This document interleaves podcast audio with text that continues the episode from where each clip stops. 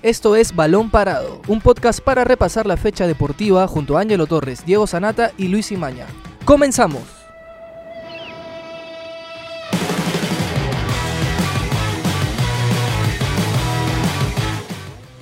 Hola amigos, bienvenidos a una nueva edición de Balón Parado. Mi nombre es Luis Imaña. Yo soy Omar Arias. Y yo soy Octavio Romero y el día de hoy vamos a conversar sobre los tres refuerzos que Sporting Cristal presentó el día de hoy.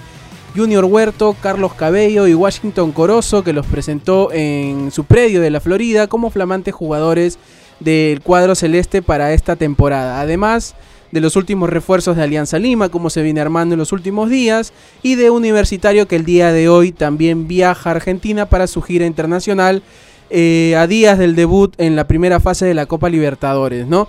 Así que Luis, Omar, compañeros, bienvenidos. Vamos a hablar de estos temas y a ver eh, qué, qué les parece la presentación, en este caso, de, de los tres refuerzos de Sporting Cristal, ¿no? Que ya se mandaron con todo ante el, ante el pedido de los hinchas que exigían refuer- esfuer- refuerzos. Así es, bueno, el- en el caso de Junior Huerto ya se había anunciado su fichaje, eh, a diferencia de, de Cabello y de, y de Corozo, pero recién hoy día se presentó oficialmente a los tres. Estamos hablando de jugadores muy jóvenes. Tenemos a, a Cabello que tiene 22, Corozo 21 y Junior Huerto 20. Yo creo que son jugadores que se puede aprovechar a futuro y la idea, como dijo el, administrador García Miró, era que se queden para un proceso largo, que no sean jugadores que estén un año y después busquen otro equipo. Claro, era más o menos, bueno, eh, tanto García Miró como Bellina han dicho que el nuevo proyecto de Sporting Cristal es capitalizar jugadores, digamos, de, de- proyección en las divisiones menores o como también dentro del fútbol peruano. Entonces, por eso justamente, como hacías mención, el tema de las edades es muy importante para una posible venta a, futuro y que también, digamos, puedan darle esa frescura al equipo que en la temporada pasada no se notaba tanto, no era un, po- un equipo muy cargado, un equipo que le faltaba, digamos, esa quimba de, de propio de un jugador este, de esa edad y muy importante lo de Huerto, lo de Corozo y lo de Cabello también. Ahora, no solo son jugadores jóvenes, sino que también tienen experiencia. Eh, nosotros conocemos a Cabello y a, y a Huerto del fútbol local. Cabello que viene de la, de la Academia Cantolao, a pesar de ser joven, eh, se convirtió en indiscutible en el Delfín y sumó 30 partidos donde marcó 5 goles. Tiene gol, eso es bueno. Y Junior Huerto también jugó en la selección sub-23 de, de Norberto Solano en los Panamericanos, que no lo fue bien. Eh, es cierto, no el equipo de nacional de, ese torneo no, no hizo una buena eh, participación. Pero ahora creo que ya lo agarra un poco más maduro, a pesar de su juventud. eh, en, este cuadro celeste, que además Manuel Barreto sabe cómo llevar adelante un grupo de jugadores jóvenes, ¿no? Es un, es un entrenador que se ha formado en la reserva de Sporting Cristal, ha ido quemando etapas y ahora es el, primer entrenador del equipo principal. Y yo creo que va a ser jugadores que le va a aportar porque además le va a dar competencia a sus a, a- los que hoy por hoy son titulares, ¿no? Madrid y Loyola, por ejemplo. Claro. Eh, Huerto va a estar ahí comiéndole los pasos a, a- a Loyola.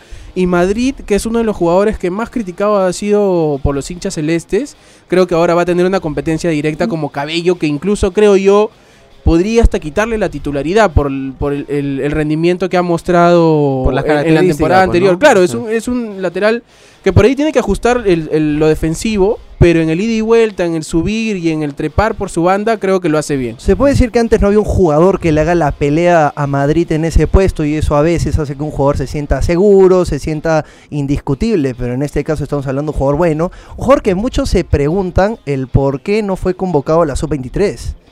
Sí, bueno, Sí, creo que terminó por siendo gusto por de Solano, ¿no? Claro, básicamente es eso, ¿no? O sea, eh, Cabello, si bien es cierto, ya había despertado el interés de varios equipos en la temporada pasada. eh, como bien lo menciona Octavio, tiene una característica muy distinta a la, a la de Madrid. Por ejemplo, Madrid es un, ok, es un carrilero que va, centra, pero no, yo veo Cabello un poquito más yendo hacia el área, un poco más vertical. Por así decirlo, un Dair Céspedes, pero con, ba- con banda derecha, o sea, con pierna derecha. Así es. Entonces, yo creo que es un valor muy importante, al igual que, que Huerto, que puede jugar tranquilamente como central, como también puede jugar como lateral izquierdo, con una característica muy distinta a la de Loyola. Pues, ¿no? Se ha reforzado de buena manera la línea defensiva, ¿no es cierto? Porque Sí. ahí tienes, por ejemplo, ya tienes a Madrid, tienes a Cabello, al medio, por ejemplo, tienes a Merlo, tienes a, a Chávez, Chávez, exacto. joven pero con experiencia y también la consideración de Norberto Solano para la sub-23. Ahí también lo puedes poner a Huerto si es que Barreto... Puede jugar de central. Exacto, lo quiere poner y por el lado izquierdo Huerto y tienes a Loyola, que es un jugador de selección. Y no te olvides de Reboredo, que todavía está ahí. Puede aportar de Se su mantiene experiencia. Sí. Es cierto que no ha, ha- no ha venido mostrando un, un buen rendimiento, pero es un jugador experimentado de esos que ya forman parte de la base de Sporting Cristal. Pero ahora yo lo que quiero hacer la pregunta y la pregunta que se hacen los hinchas de Sporting Cristal. ¿Alcanzan estos tres refuerzos para la Copa Libertadores que tiene que jugar una segunda fase y para pelear el torneo nacional? Porque ojo, o sea, fuera de, la- de Carlos Lobatón y Yair Céspedes que se fueron, el plantel es el mismo. Recupera a Manuel Herrera, mejor dicho. Ahí también como que suma un, Un refuerzo más. un refuerzo más. Ahora también se va Pacheco. Ya, ya prácticamente ya está. García Miró Claro, lo, confirmó. En- justamente llega en reemplazo de Pacheco, pues. Sí, ¿no? O sea, Viene por él y Canchita ya parece que se queda. Al final el- la oferta de Alianza no prosperó. Alcanza para este año con estos refuerzos que además son jugadores jóvenes. Ojo, los jugadores jóvenes hay que esperarlos de todas maneras por más buena proyección y, y buen rendimiento que hayan tenido. Yo Claro. creo, yo creo que la verdad, eh, personalmente creo que no. Personalmente en la línea defensiva creo que a Sporting Cristal todavía le, le falta un refuerzo más. Yo creo que con la presencia de Merlo no es suficiente. Porque Merlo ya, si bien es cierto, tuvo un 2018, digamos, en su máxima plenitud con, con Mario Salas. Pero en el 2019 como que no lo vi tan seguro, como que trataba de, solventar a la saga de Sporting Cristal, pero con el pasar de los partidos empe- empezó, digamos, a, dar, digamos, esa, ese indicio de que poco a poco el fútbol peruano lo iba, lo iba pasando y lo iba rebasando, ¿no? Entonces, considero que este que Sporting Cristal debería de pensar seriamente, no sé si en incorporar un nuevo zaguero central nacional o un extranjero porque solamente le falta un cupo, porque estamos hablando, a ver, Emanuel Herrera, argentino. Así es. Estamos hablando Omar Merlo, que es argentino. eh, Cristian Ortiz, argentino. Y ahora Washington Corozo, que es ecuatoriano. O sea, estamos hablando de cuatro extranjeros, mayormente en la, en la zona ofensiva, pero no tienen, digamos, ese reemplazante. Por ejemplo, supongamos, falta este Merlo y, y a quién pones, a Reboredo. Te, te da esa seguridad Reboredo, te da esa seguridad Junior Huerto para la Copa Libertadores. A nivel de Copa Libertadores no lo creo, probablemente la Liga 1. Y, y, por ejemplo, tú justo te referías a Corozo, que bueno, viene del Independiente del Valle. es el campeón de la, de la Sudamericana. Sí, exacto. Ahora, a mí me preocupa su, su registro goleador, Pero- porque de 20 partidos ha metido 4 goles nomás en No, y no ha sido titular en este Independiente del Valle. Es, es un jugador que viene a la reserva, pero es un jugador con proyección, ¿no? Creo que, a ver, para ser sinceros, o sea, el mejor de Independiente del Valle no va a venir al fútbol peruano. Obviamente. O sea, Cristal ha tenido que mirar, ha tenido que buscar y ha dicho, bueno, hay que buscar entre los suplentes y a este jugador le escogemos por la proyección, las características que, que puede tener y presentar. Lo que Y yo sí creo que de todas maneras es un buen jale. ¿ah? Lo que a mí se me, me ha sorprendido es que en principio se hablaba de un préstamo, pero ahora Sporting Cristal lo ha oficializado por cuatro años, o sea, estamos hablando hasta el año 2023. Entonces, es muy extraño que un club peruano compre un jugador, digamos, extranjero, joven, digamos, no sé si será la, la digamos, la, la última operación o una de las últimas en, en estos años, de que un club, un club peruano vaya al extranjero, capi- capitalice a un, a un joven, digamos, ecuatoriano, colombiano, lo traiga al fútbol peruano, le, le dé la vitrina y lo vuelva a vender. Me, me parece que muy pocos clubes, a Bueno, excepción que- de San Martín. San Martín y Cantolao creo también, ¿no? Con, Eh, con González, Fabián González. Mm, pero no era tan juvenil, ¿ah? o sea, Fabián González ya tenía un leve recorrido en Colombia, ahora me parece que está ahora en Millonarios y que ahora creo que ahora está en otro en otro equipo, pero no era tan juvenil. Yo- Por- o sea, San Martín lo hizo con los marfileños. Exacto. Exactamente, o sea, eh, ejemplo hacía la burbuja de San Martín porque, digamos, es un club que necesita ingresos, o sea, que necesita, digamos, foguear nuevos jugadores, nuevos valores para seguir, digamos, tratando de captar nuevos jugadores en, en África. Creo que también la vez pasada trajo un, un nigeriano para la temporada pasada.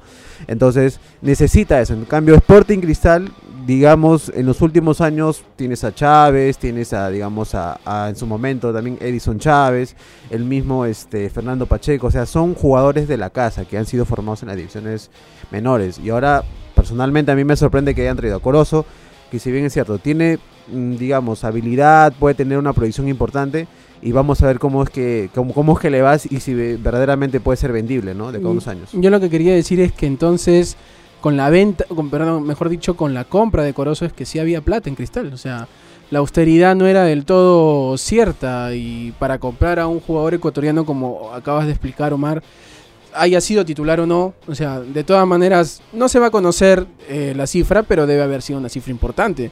O sea, si Fluminense está cobrando, está comprando a Pacheco por 700 mil dólares, 800 mil dólares. 700 o mil sea, dólares por la mitad del pase. Cristal 50. debe haber pagado un monto parecido, o de, de- de todas maneras creo hasta un poco más bajo, Yo- pero yo- por Yo ahí. creo que menos, como tú dices, tanto por la edad como por la continuidad que tenía en el, en el club ecuatoriano. Yo, yo no creo que haya costado tanto, sobre todo por, por todo lo que se ha hablado con, con el, ¿cómo se dice? Los- lo- la disminución de recursos económicos que tiene ahora Cristal con respecto al año pasado. Yo no creo que haya costado tanto. Bueno, eh, yo tampoco espero, espero que no, y- pero de todas maneras creo que es arriesgada, pero me parece una buena propuesta de Sporting Cristal que haga eh, esto de jalar jugadores de, de ligas sudamericanas, de ligas que no, que no hemos visto mucho en el fútbol peruano. Y que ahora también está lo está haciendo Alianza, que ahorita ya vamos a tocar so- sobre Alianza, este y que fo- forme, foguee, por ahí le dé resultados deportivos y luego venda a futuro, ¿no? Creo que no está mal. Si rinde frutos, va a rendir, o sea, de 3, 4 jugadores, por lo Negocio menos negocio, pues. dos vas a vender, Claro, o por sea, supuesto, de No todas está, maneras. exacto, no está mal, pero yo creo que todos estamos de acuerdo de que se necesitan más fichajes para Ah, Cristal. eso sí, de todas maneras. Per- Eso per- sí. Personalmente, en el ámbito defensivo, porque creo que no le, no le va a alcanzar a Sporting Cristal en la Copa, Liberta- en la Copa Libertadores, siempre y cuando no esté Merlo. O Exacto. sea, yo creo que si no está Merlo, la saga de Sporting Cristal se viene abajo, no, le, no tiene esa cuota de experiencia que posiblemente se pueda utilizar a Renzo, a Renzo Reboredo, pero creo que no le da esa, digamos, esa tranquilidad a, a- Patricio Álvarez. O sea, tú supongamos, somos Patricio Álvarez y lo tienes al frente a Renzo Reboredo y a Om- Omar Merlo. Obviamente va a haber una digamos, una mm, decisión por optar por Omar Merlo. Pero si no tienes un suplente natural del, del, del zaguero argentino, entonces es muy complicado, digamos, afrontar un torneo internacional y más aún de la envergadura de la Copa Libertadores. Así es, entonces estamos a la espera de los próximos fichajes. Asumimos que van a dar más fichajes eh, de Sporting Sí, Cristal justo mientras realiza la pretemporada Hoy en la Florida. estuve en, en la Florida cubriendo para el diario Libero la presentación de estos tres jugadores y García miró como que, o sea, no confirmó ni negó de que iban a llegar eh, más refuerzos. Yo le hice la pregunta directa, ¿van a venir más refuerzos? Y García Miró dijo, bueno, vamos a ver, vamos a hablar con Barreto, vamos a, evaluar si se va un jugador, puede venir otro, porque también confesó de que había una propuesta, una consulta por Ortiz, el Titi Ortiz. Creo que ahí sí perdería mucho Sporting Cristal si se va Ortiz. Y, pero o sea, no negó ni, ni, ni, ni afirmó, ¿no? O sea, prácticamente lo que quiso decir, creo yo, entre niñas es que ya no va a venir refuerzos. Parece que el plantel se cierra con estos tres jugadores jóvenes. Se vienen las críticas si no vienen. Yo creo que de todas maneras. O sea, y por ahí otra vez prenden las velitas a los de arriba que no se lesionen. Exacto. Porque, o sea, se lesiona. Tienes a Kevin Sandoval, Tábara, ¿no? Que jugadores prospecto. Pero, o sea, se lesiona Ortiz y creo que no tiene un jugador suplente a su altura. Herrera ni hablar, porque el año pasado lo sintió totalmente. No tiene un representante. No tiene un representante Herrera, o sea, está- Corozo- está Olivares, pero digamos, la, la diferencia es totalmente. No, muy, la muy- diferencia, o es- sea, el- la valla que ha dejado Herrera es muy difícil para el mismo Olivares, o sea, por más condiciones que tenga Olivares. Y vamos a ver si alcanza, ¿no? Ojalá que Barreto pueda trabajarlo, este, pueda avanzar en, en esta Copa Libertadores y en el torneo nacional. Y ahora creo vamos a hablar, para cambiar de tema ya, un poquito de Alianza, ¿no, Luis? Así es, así como Cristal ya presentó a sus tres ju- jugadores, eh, Alianza Lima hace un día eh, oficializó el fichaje de Carlos Ascuez. Ascuez que regresa nuevamente a Alianza después de su paso en el 2011-2012 y en el 2017-18 fue parte del equipo de la Alianza Lima campeón en el 2017 con Pablo Bengoche, es un jugador que Bengoche lo conoce muy bien, lo trató tanto en Alianza como en la selección peruana y ya se unió a la pretemporada en Cieneguilla. Sí, un, creo que es un jale de, de muy buen nivel. Creo que eh, al, al- al juego de altura o al fuerte en, en el juego aéreo que ya tenía Alianza, creo que le va a agregar también este, mucho más eh, en este aspecto al, al cuadro de Pablo Bengoechea que puede jugar tanto como volante de marca y como central. central. Exacto, o sea, Hasta ahí. lo pusieron de delantero una vez, creo. Ex- sí, no, con Bengoechea en la selección en su corto paso en el 2014 como el entrenador, goleador, claro, el y jugaba libre. Jugaba libre en la volante, o sea, no jugaba como medio centro como normalmente ha jugado, como creo que es su puesto natural, porque si bien es cierto, Gareca lo ha utilizado también como segundo central en la Copa América de Chile, que hizo pareja con, Carlos Zambrano, pero creo que en ese puesto de medio centro también le va a agregar presencia al, al medio campo de Alianza Lima, porque está Fuentes, está el mismo Bayón, que, que es un jugador muy dinámico, está Fuentes, está cruzado con su experiencia. Tal vez no tenga la misma dinámica de los anteriores mencionados, pero creo que su, su buen pie todavía es muy, muy bien apreciado por Bengochea.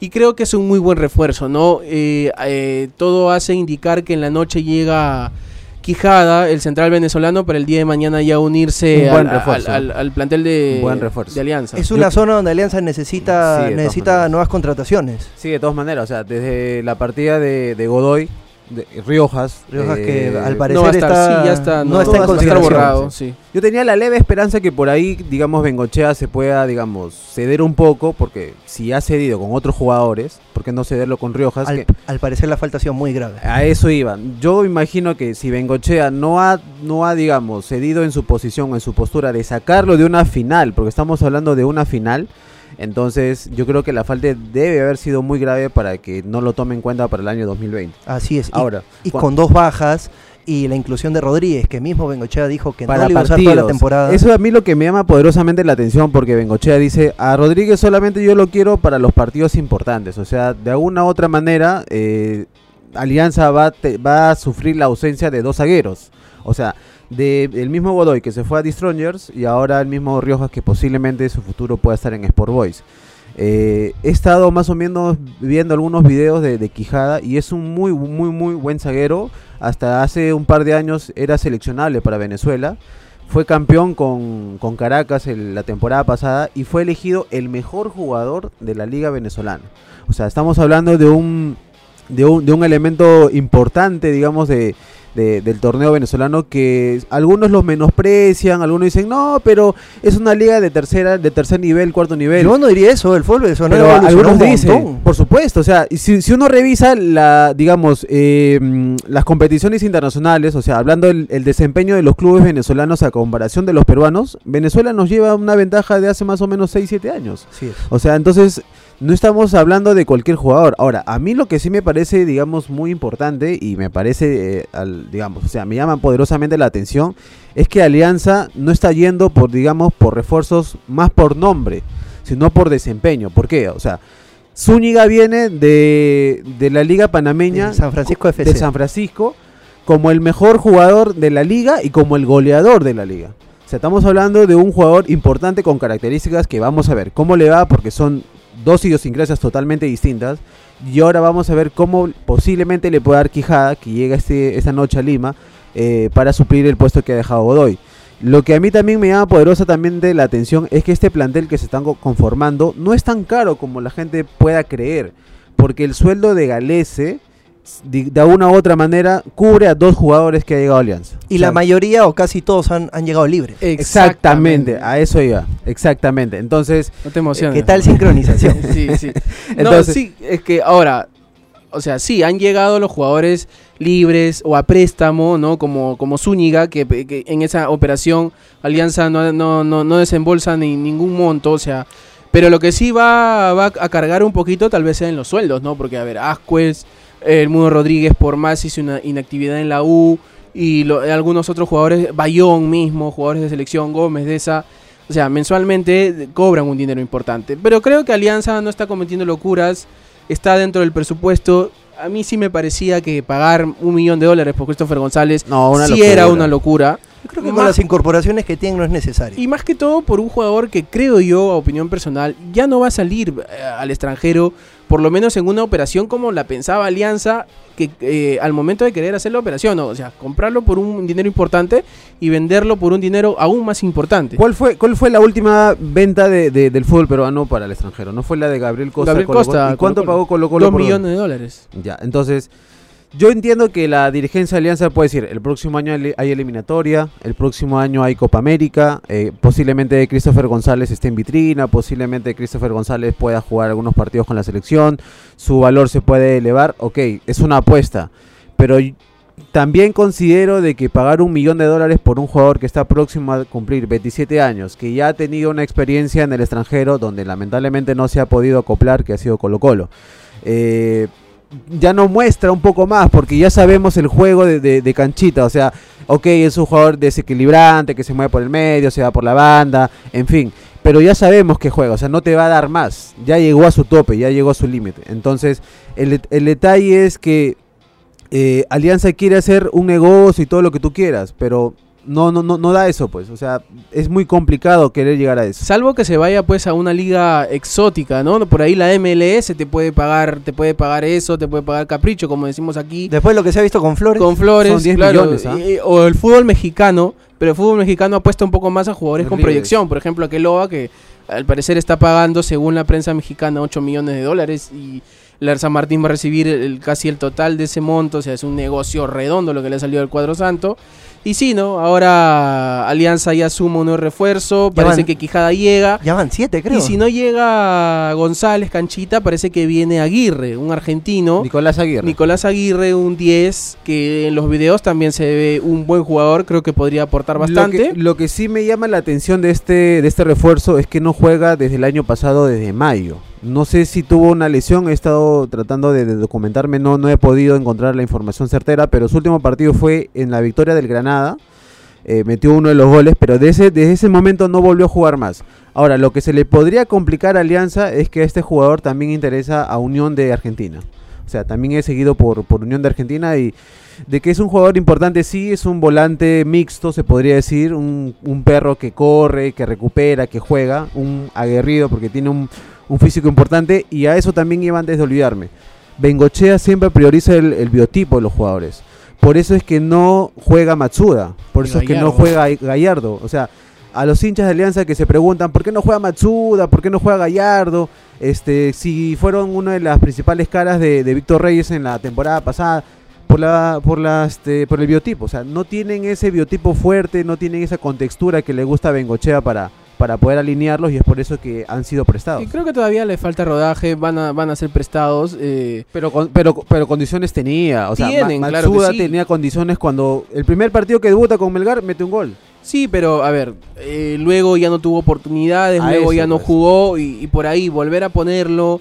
Y además el año pasado Alianza Lima tenía un plantel importante, jugadores importantes, Felucho, Quevedo, o sea, era difícil que le gane, porque hay que recordar también, eh, Víctor Reyes y Duarte no los ponen por convicción.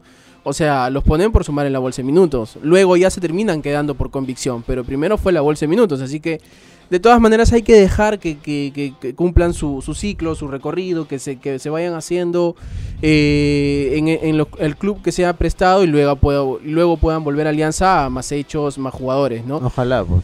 Y ahora ya para cambiar de tema, al último, eh, vamos a hablar de Universitario, ¿no? Del equipo Crema que va a viajar a Argentina en las próximas horas Tremendo amistoso. para sus liga, para su gira, perdón, en Argentina, donde va a jugar un amistoso ante Huracán y ante Boca Juniors, nada más y nada menos, ¿no? Sí, así es, este universitario. Yo creo que a diferencia de la temporada pasada, está mejor, está mejor reforzado, está con un mejor universo de jugadores y qué mejor forma de, culminar la pretemporada, de llegar finos para lo que es la Copa Libertadores y la Liga 1, que disputando amistosos contra equipos argentinos, que son equipos competitivos. Ni, qué decir de Boca Juniors con Miguel Ángel Russo como, no entrenador.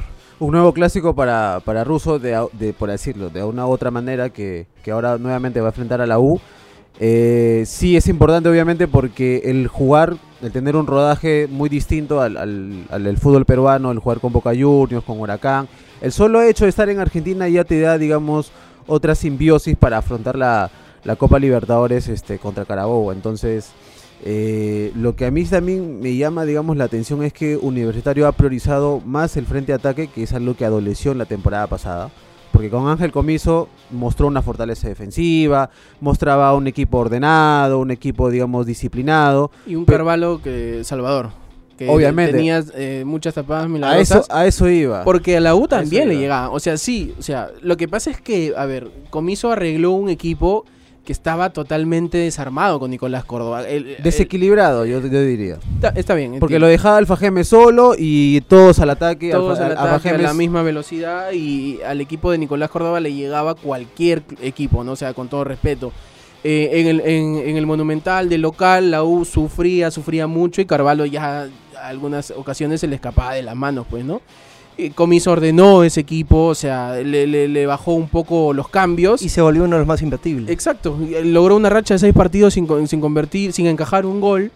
Y ahora Gregorio Pérez creo que sí, como tú dices, es, es cierto, está priorizando un poco más el ataque. Es que pero, eso fue lo que marcó el, el Exactamente. 2019. Pero a ver, con Corso, con Santillán, con Alonso y con Quina, que por ahora va a ser el, otro, su- el otro central, porque Brian Velarde está lesionado, todavía no se recupera, no va a ser tan grave como, como se esperaba en un inicio, como se informaba en un inicio de, de casi un mes, parece que es mucho menos, en 15 días ya podría estar incorporándose a los trabajos de universitario.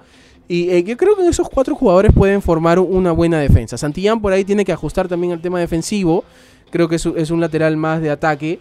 Corso ya sabemos lo que puede dar. Alonso hay que verlo, eso sí. O sea, en los videos no se le ve mal. Eh, creo que es un jugador que puede aportar, tiene experiencia, tiene buen juego aéreo. Por abajo también va bien. Y, y Kina también ha demostrado un buen nivel el año pasado. Fue uno de los baluartes de justamente de esa defensa. Y adelante tiene Alfa Geme, que es un volante de esos de presa, de que se come el medio campo, un poco desordenado por ahí, pero creo que Gregorio Pérez lo puede ahí. A guarderas también. Guarderas también. Guarderas, Barreto, Barreto, Cabanillas mismo. o sea, de la Cruz. Exacto. Bueno, que creo que De la Cruz iba a quedar un poco relegado esta temporada. Y ahí va a tener que hacer el trabajo, el recorrido, este, Quintero, Hover. Bueno, Millán creo que sí va a ser un poco más complicado. Pero y, son y- y contaditos, Dos Santos, ¿ah? ¿no? Pero son contaditos, porque mira, ¿quién es el suplente natural de Carvalho? Bueno, ahora sin Patrick Verdad. creo que está tienes eh, a el de la Calderón, reserva. tienes a Calderón y me, me parece que el otro muchacho, se me escapa el nombre, pero sola- son dos arqueros que vienen de reserva. Sí, claro. Ya, ¿quién es el reemplazante de Alfajeme? No lo tiene. No. Barco. Barco. Ya.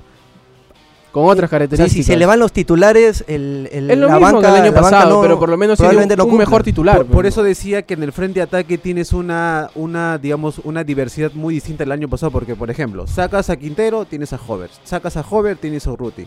Sacas a Dos Santos, tienes a Azúcar.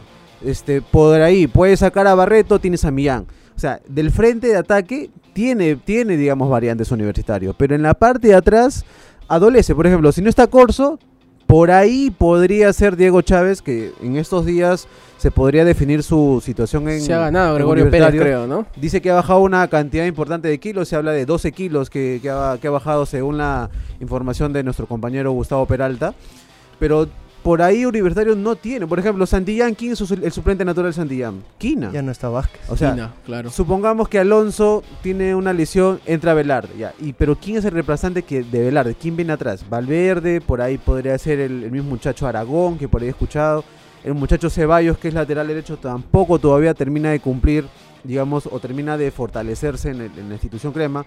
Entonces yo creo que esos son los puntos más importantes y muy delicados de la U. Que no se les, que no se les lesione Carvalho y que no se les lesione Alfajeme, porque se le caen los dos a rezarle a Calderón, a rezarle a Barco, porque Universitario, si bien es cierto, ha priorizado el frente de ataque, que es algo que prácticamente lo deja fuera del campeonato nacional o de la semifinal ante, ante Cristal, este, es muy delicada esa zona. O sea, me parece que por ahí la dirigencia ha pecado un poquito de, de- digamos, de confiada y no ha podido reforzar un, sector tan tan delicado de, esas zonas, pues, ¿no? O sea, me parece que por ahí se les ha escapado un poquito la, hormiga, me parece. Sí, podría ser, ¿no? Vamos a ver cómo trabaja ahí Gregorio Pérez para ajustar ese tema defensivo y trabajar en lo físico para que los jugadores lleguen completos y no tengan este tipo de lesiones, ¿no?